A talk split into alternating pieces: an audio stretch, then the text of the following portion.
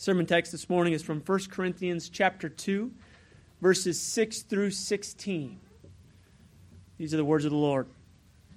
Yet among the mature we do impart wisdom, although it is not a wisdom of this age or of the rulers of this age, who are doomed to pass away. But we impart a secret and hidden wisdom of God, which God decreed before the ages for our glory. None of the rulers of this age understood this. For if they had, they would have not have crucified the Lord of glory.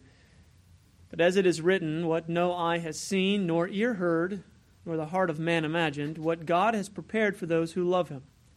These things God has revealed to us through the Spirit. For the Spirit searches everything, even the depths of God. For who knows a person's thoughts except the Spirit of that person which is in him? So also no one comprehends the thoughts of God except the Spirit of God. And now we have received not the Spirit of the world, but the Spirit who is from God, that we might understand the things freely given to us by God. And we impart this in words not taught by human wisdom, but taught by the Spirit, interpreting spiritual truths to those who are spiritual. The natural person does not accept the things of the Spirit of God, for they are all folly to him and he is not able to understand them because they are spiritually discerned. The spiritual ju- person judges all things, but is himself to be judged by no one. For who has understood the mind of the Lord so as to instruct him? But we have the mind of Christ. The ordinances of the Lord are sure and altogether righteous. They are more precious than gold, even fine gold. Quite a large section of Scripture to go through this morning. But Paul's moving the argument a little bit from what he had begun in our text from last week. Paul is, is holding up in front of the congregation uh, a new perspective on wisdom. And he holds up for us last time there are two people. There are two types of people in this world, in Paul's day and in our own, those who look at the cross of Christ and its foolishness, its weakness, and then there are those who look at the cross and it's the power of God. So he's still talking about the cross here today in this text. But he's moving the argument a little bit more and saying it's not only that Christ is crucified, and therefore kind of making this dividing line amongst people, but Christians at the cross are crucified. So not only the wisdom of the cross seems foolish or weak to the world, but now we join Christ in looking foolish and weak in the world. It's moving the argument, and that now that wisdom is embodied in us, in the church, in our lives, in the message that we preach. So he pushes it. He pushes it.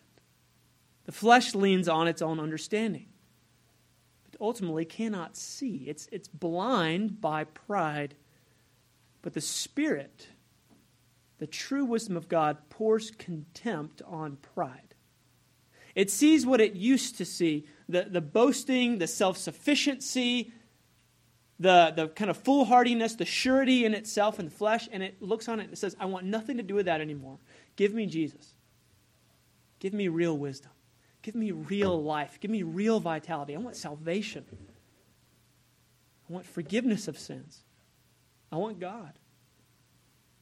And it becomes to us power and life and vitality what many of I, I hear you in conversation. I want this for other people. I want people to come to church. I want them to, to experience and see the life and the wisdom that we have in God. That's right. That's right. So, to digest a text of this size this morning, we're going to primarily look at what Paul does. He divides it up into three contrasts.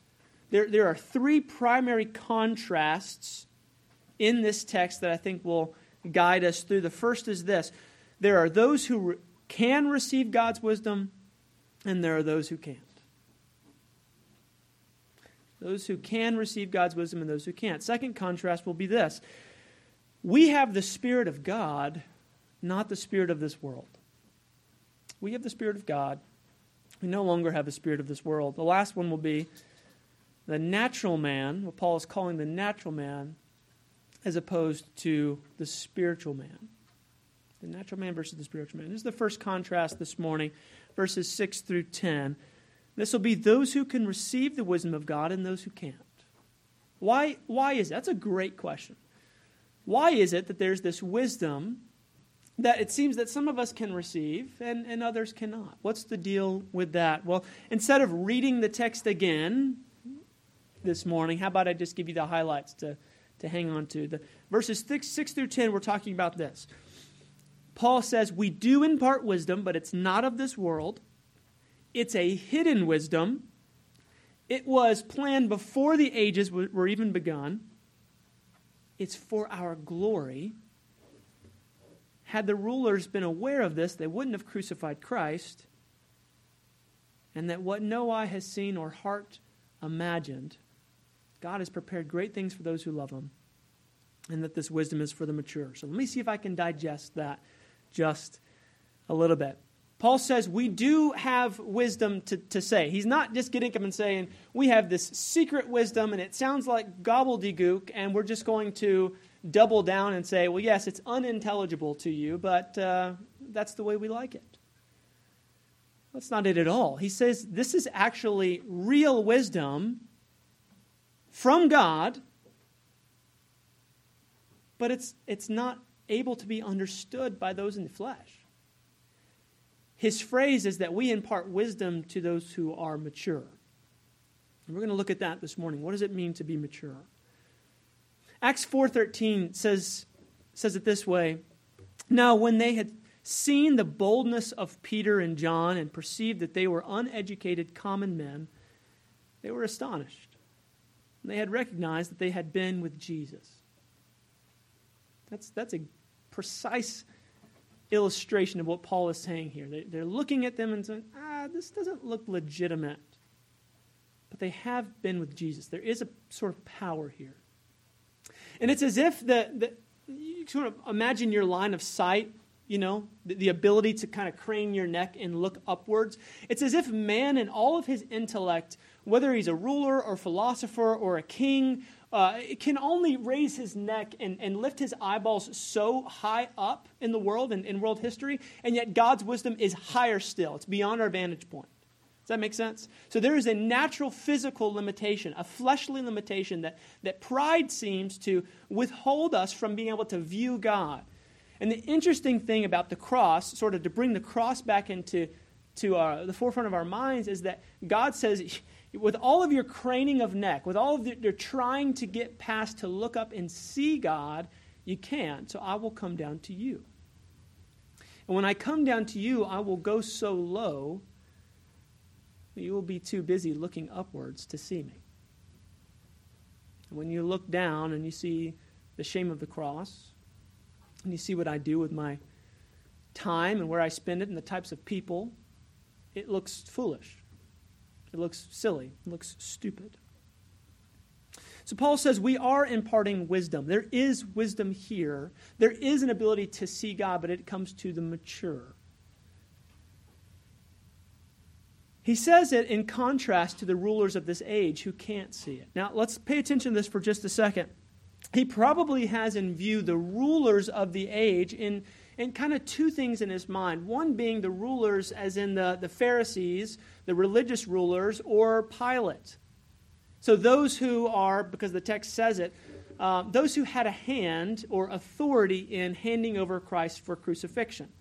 He later says if they had known this, the rulers wouldn't have given over Christ. He, he's contrasting it, saying the wisdom that we have stands opposed to the rulers of this age, but he actually goes on in chapter 4 to say, and sort of incline, that the rulers of this age are anyone who's seeking power.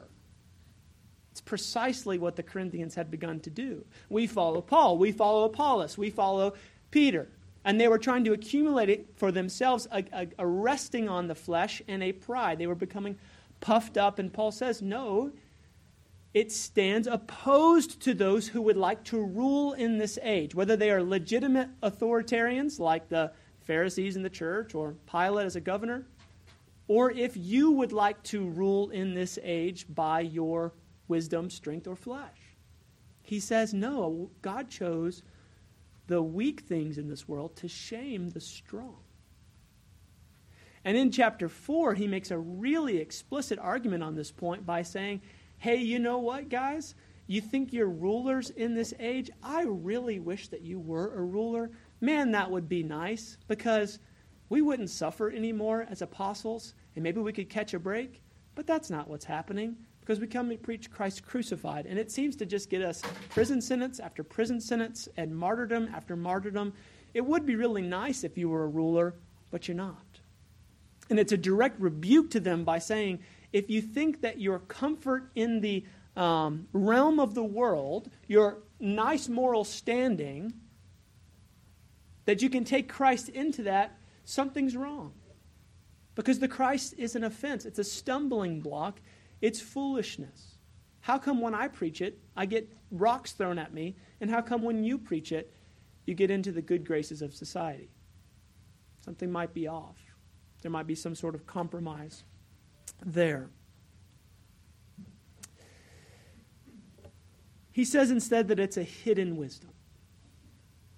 The wisdom is not of this age. They can't see it. Those who try to rule cannot see it because the sense of rule is a sense of pride. Again, it's a resting on the flesh. So here's, here's something interesting. What does he actually getting down to saying? Who can see and become wise and who can't? Is that it's not primarily a matter of the intellect it's a matter of the moral intellect.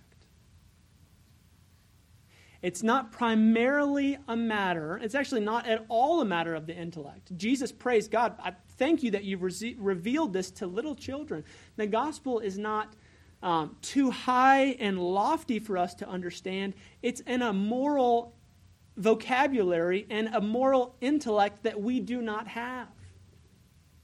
It's a hidden wisdom hidden from the eyes, not because of the slowness of our mind, but because of the hardness of our hearts. We look at the cross and we don't understand it. It's not beautiful and powerful to us, not because we can't understand it, it's because we don't want it. It's foolish, it's weak, it's grotesque. It shames me. It's hard to stomach. So it's a gift of the Spirit. That, that wisdom is hidden and becomes a gift of the Spirit. Galatians 5, what does it say about the fruits of the Spirit? Kids, you probably know it. Love and joy and peace and patience and kindness and goodness, faithfulness and gentleness and self control. The Spirit must come to the, by grace, giving sight. But that sight is not primarily intellectual sight it is the sight of love. Spirit's gift is one of love and joy and peace and patience. You, you kind of see that? It is a gift of God's grace to give the wisdom, not only changing the mind about Christ, but primarily, this is difficult for us in our Western world. We, we, we, we talk about our mind more, but in this context, they would have more understood it in, in, in, the sort of the guts or the heart, what we call the heart, the feelings, the emotions. It changes the affections. John 5 says it this. Listen how Jesus says it. But I know, this is from verses 42 through 44, but I know that you do not have the love of God. Listen to this. Why could they not understand? Why is Jesus standing right in front of the, all these people doing all these miracles? I mean, I would like to think that if I had seen Jesus firsthand do miracles and raise the dead, I would totally believe. They didn't. And he says this to him He says, But I know that you do not have the love of God within you. I have come in my Father's name, and you do not receive me. If another would come in his own name, a ruler of this world, you would receive him. How can you believe when you receive glory from one another and do not seek the glory that comes from the only God? It's a direct rebuke from Jesus that their blindness was because they didn't love him and they didn't love the Father. So that must come by the work of the Spirit. So Paul says all of this. Why, why am I telling you all of this? It becomes the primary fixating point of what, how he communicates the gospel. Not battling the spirit of the age with apologetics lessons, but holding up the crucified Messiah. Apologetics has its place, absolutely. But it's primarily not that people don't understand the cross, it's that they don't want to submit to Christ. The primary blinding agent is the flesh. Next thing he says is this was this was planned this way before the ages began. So this sort of design here, the cross is not plan B. It's not accidental. God didn't say, "Oh, how, how am I going to fix this thing?" In other words, from before Genesis 1, before the accounts of creation, in God's mind, one of the, the, the white hot glaring center of his, of his glory, the thing that we can stare at and look at and just begin to understand more and more is the wisdom and power and beauty of God is the cross. It is no accident. It was no mistake. It wasn't that man fell short and then God decided on the cross. It was before the foundations of the world. That statement that I just made makes no sense to the world. But to you in this room, that should just be awestruck. The cross is a penultimate wisdom of God. All of history, all of eternity has been leading to that moment. Next, quickly on this first point, first point it's for our glory. and had the rulers truly known this, they would not have crucified the Lord of glory. Ephesians 2 says, We were uh, dead in our trespasses and sins, in which we once walked. We were, we were like those who couldn't see. The wisdom of God, the power of the cross was hidden to us. We were following the course of this world, the rulers of this world, following the prince of the power of the air, the spirit that's now at work in the sons of disobedience, among whom we all once lived following the passage of our flesh, carrying out the desires of the body and mind. We're by nature children of wrath like the rest of the world, but God. So, who can receive this wisdom and who can't? Those who are dead in their sins can't, but all those can by God, who is rich in mercy, with great love with which He loved us even when we were dead and blind, made us alive together in Christ. By grace we have been saved. It's, it's a thing that this church acutely holds on to. That we have nothing to boast in, which is, again, the argument of Paul, except for Christ alone. Well, had the rulers of this world known this, had they known that this was the true wisdom of God, they would not have crucified the Lord of glory. In a strictly intellectual sense, logical sense, construction of that kind of clause, it's right. Had they known he was the Messiah, yeah, they, they wouldn't have crucified him. But it's more to the point of had they known what was happening. It's, it's, do you remember the story in the book of Esther of Haman? And Haman makes this plot, you know, to kill Mordecai, and he makes these big gallows, and he's like, I'm going to get Mordecai killed this entire time. And it turns out that Haman was the one who built his own gallows, and he was the one that died had they, had they really had wisdom, how, were they, if they were able to see the rulers of this world would not have crucified Christ, by doing so, they destroyed their own legitimacy. Again, checkmate in the wisdom of God. He uses the weak things and the foolish things, the, the things that seem like nothing, to shame the wise and shame the strong. You cannot get the upper hand on God. So when the Pharisees say, Look, get, get rid of this guy, crucify him, we are the ones in charge here, uh, they sealed their fate in losing their power. As Christ conquered on the cross, displayed his wisdom and power, and was raised to life. Same goes for Pilate, an extension of the Roman Empire. But it's sad the, the, the statement here leads into the next clause. It's sad that they miss this in their pride and flesh. They miss it because what no eye has seen, here's the next clause, what no ear has heard, nor heart imagined, what God has prepared for those who love him. This is a quote from Isaiah chapter 64. A lot of people tend to interpret this as a quote re- referring to heaven. It's not It's referring to those who will not come into fellowship with God because they do not love Him.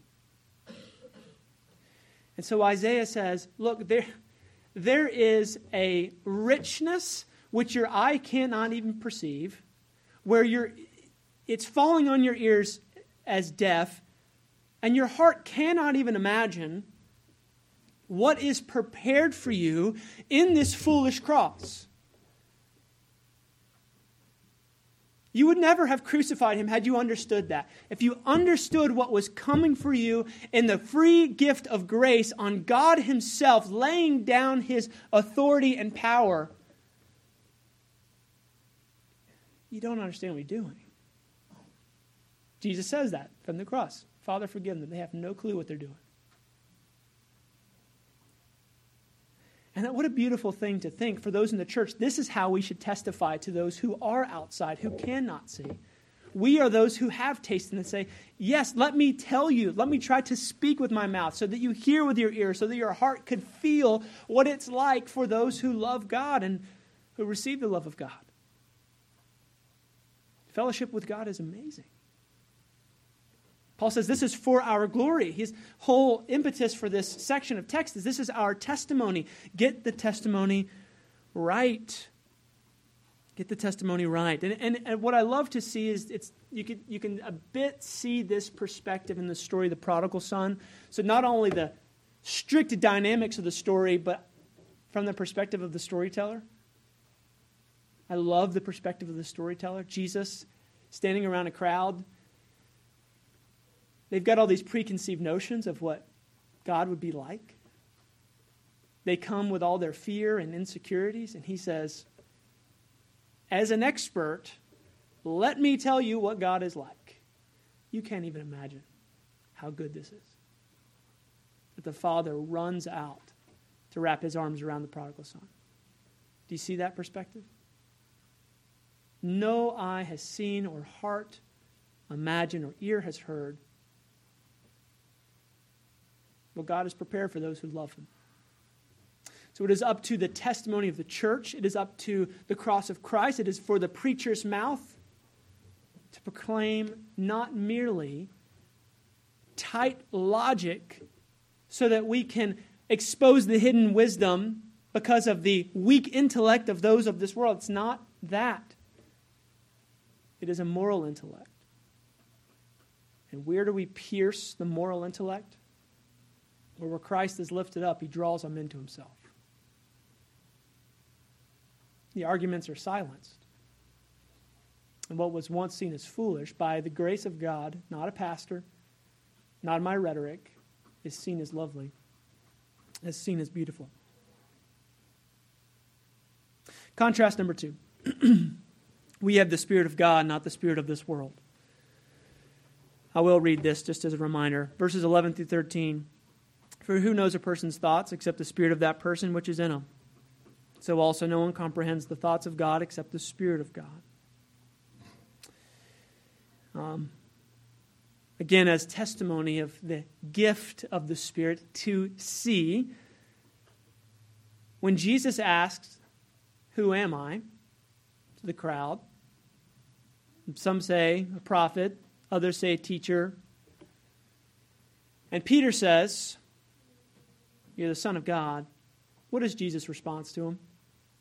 Blessed are you, Simon Barjona, for flesh and blood has not revealed this to you, but my Father who is in heaven. The wisdom to be able to see is a gift of the Spirit. So Paul says, now that we've been given the Spirit, here's, here's one of the benefits. Here's how we become strangers and aliens to the world. Not only is the cross strange, not only is the cross foolish, but now we become foolish in the same sense. We have an inside track on the Spirit of God. And he says this wonderfully warm and wonderfully intimate argument of who knows the, the thoughts of a person except for the spirit of that person? The innermost depths now we have access to by the gift of the Spirit of God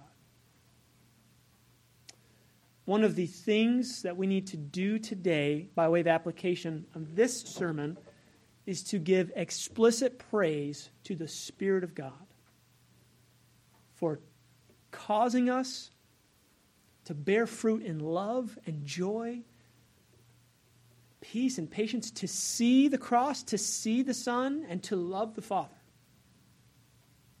Because it is a gift of His grace that He works within us. And as the, uh, the Spirit teaches us, even from the depths of God, there are things like communicable attributes of God and incommunicable. We don't really know everything about God. That would be sort of an inexhaustible thing to just take into our minds, and we will progressively see more and more. But we do have the Spirit testifying to who God is. In Romans, it says that our hearts now cry out. Those hearts that once saw the cross again as foolish cry out what? Abba, Father. Abba, Father. They, the heart cries out. That is the exact opposite of pride and self sufficiency. It's crying out in dependency. It's crying out in need. It's crying out in the delight of its dependency and all the blessings we receive from the Father through the Son and the gift of the Spirit. And Paul says we impart this, this spiritual wisdom, in spiritual language words not taught by the wisdom of this age. Let me be careful here. What I'm not trying to say is that there's some secret code that we present when we present the gospel. But we don't talk like everyone else talks. We don't deal in or traffic in the wisdom of this world and what they think is wise traffic in, speak in the wisdom of God. Let me show an example of this. When Jesus got up to speak, he would frequently say things like, You have heard it said by the wisdom of this world, shall love your neighbor and hate your enemy. But I say to you, do you see what he's doing? You see that? You catch it? Right? You have heard it said. You live in this world. You have a vantage point that's here, but I say to you this other thing. Love your enemies and pray for those who persecute you. From the world's vantage point, most of what we see um, or, or say, and much, much of what we preach, will seem strange, foreign, beyond their scope of vision, as it should be. In the world, let me just use a couple examples in our time. We have every right, right? You go, girl, to hold a grudge or withhold forgiveness for wrongs received, but Christ teaches us to forgive as we've been forgiven.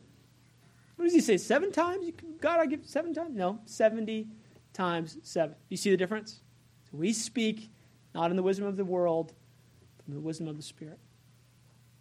In the world, it's totally okay to seek power and influence, but Christ teaches us that the meek are the ones that are blessed. The world teaches us that we should save and fortify and hoard, but Christ teaches us that it's better to give than to receive.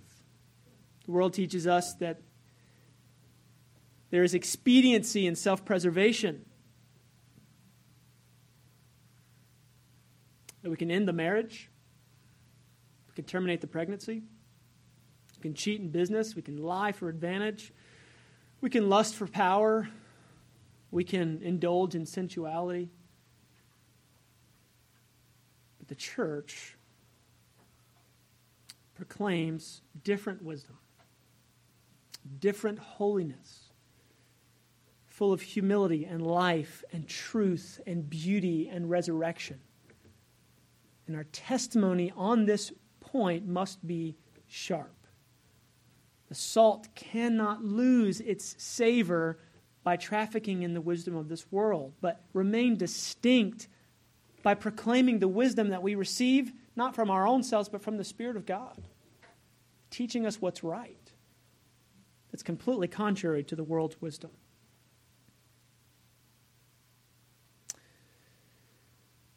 So, point number two we have the Spirit of God, not of this world. We must live and speak and impart that wisdom, primarily calls for repentance. Last section the natural versus the spiritual person. He begins to contrast those, I won't read the text, uh, but it's verses 14 through 16, as those who can receive this are spiritual people. They have become mature in their understanding versus those who are in the flesh. They, Paul calls them the natural person. And he says that some of you Corinthians can't stomach my apostleship because you've become natural. So stop it. That's the application to them. Um, but Paul says, I've been crucified with Christ. It's no longer I who live, but Christ who lives in me. The life I now live in the flesh, if I'm in it, I'm living by faith in the Son of God who loved me and gave himself for me. I do not nullify the grace of God, for if righteousness were through the law, then Christ died for no purpose. This is another way of saying, as the man did in John 9, I was blind, but now I see this spiritual, natural language is sometimes a bit tedious. It's a little tough on the ears. But the testimony of the man of John 9 resonates well. All of us can say, This is true. I might not understand all the distinctions of the theology, we can discuss those, but something happened to me. I was crucified with Christ. And I, can put it maybe even just as simple terms as I was blind at one point, but now I see. Hmm.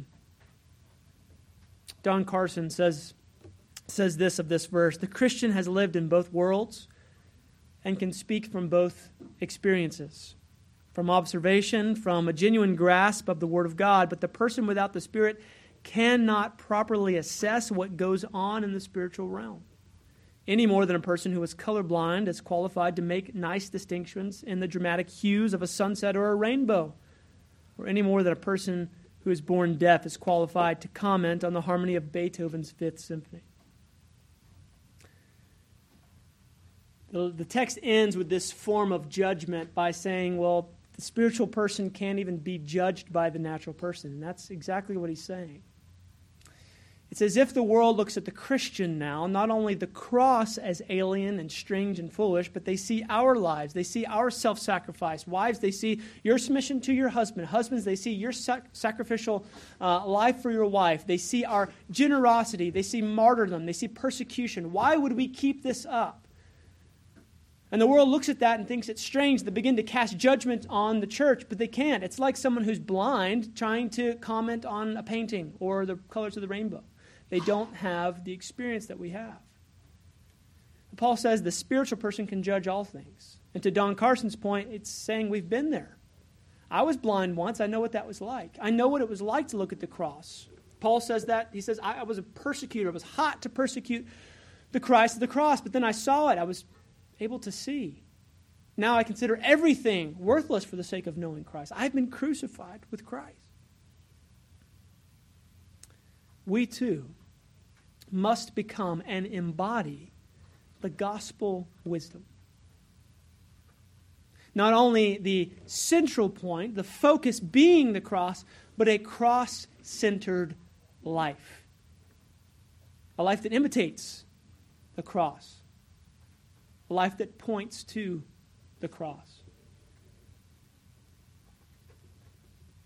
John 15, Jesus gives us these marching orders that we should do well to remember this morning. If the world hates you, know that it's hated me before it hated you.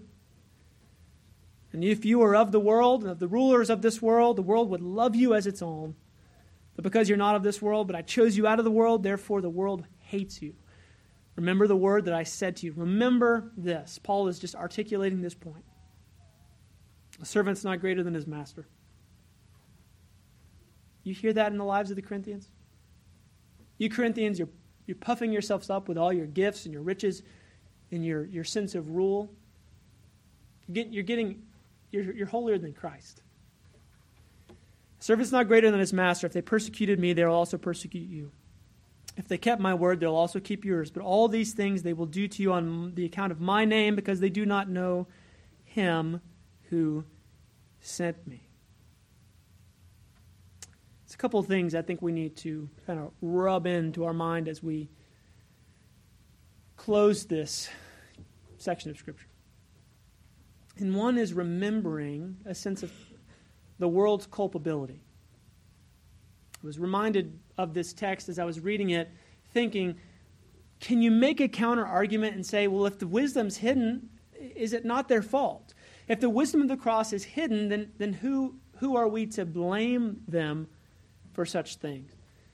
Well, remember this point. The point is not primarily an intellectual inability to understand, but a moral inability to love. It is that not ignorance standing in their way, it's pride. It's a love of sin.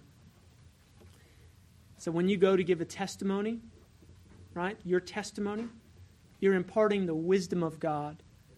Okay, that's the importance of our testimony, maybe over against the importance of apologetics in the public square. When's the last time you've just talked about the power of God in your own life? When's the last time you've just proclaimed the, the wisdom of the cross and the beauty of it? When's the last time you've relished in your redemption for those who haven't seen? Remember Paul's point. What no eye has seen, nor ear heard, nor heart has imagined for those who love God. And it's the testimony of the church precisely to this world to say, you have no idea what you're rejecting. Just like the text says to the rulers of this world, you have no idea what you're turning away from. Let me testify to you. Not only trying to win you over in, in, the intellect, but let me tell you, speak from the heart. Our hearts are changed. God has enlivened us to feel, to love, to see, to enjoy. And primarily, we always share and delight to share in what we love. Anytime I take a bite of great food, I don't hoard the next bite. I, I offer it up to someone else. You've got to try this. That's our testimony. We want to share what we love. Lastly, we'll close just by, again, relishing that by the grace of God, through the gift of the Spirit, things hidden have become seen. Maybe to you this morning, this all sounds strange because you don't love Christ. So, talking about the love of God, how can you love Him? He's distant. How, do, how can you enjoy Him? I hear about Him a lot, but I have no relationship. My testimony to you is to taste and see that the Lord is good. Because you can't just see that the Lord is good, you have to taste. You have to go to the cross. You have to go to his actions. You have to look at him. You have to behold him. And you'll grow to love him.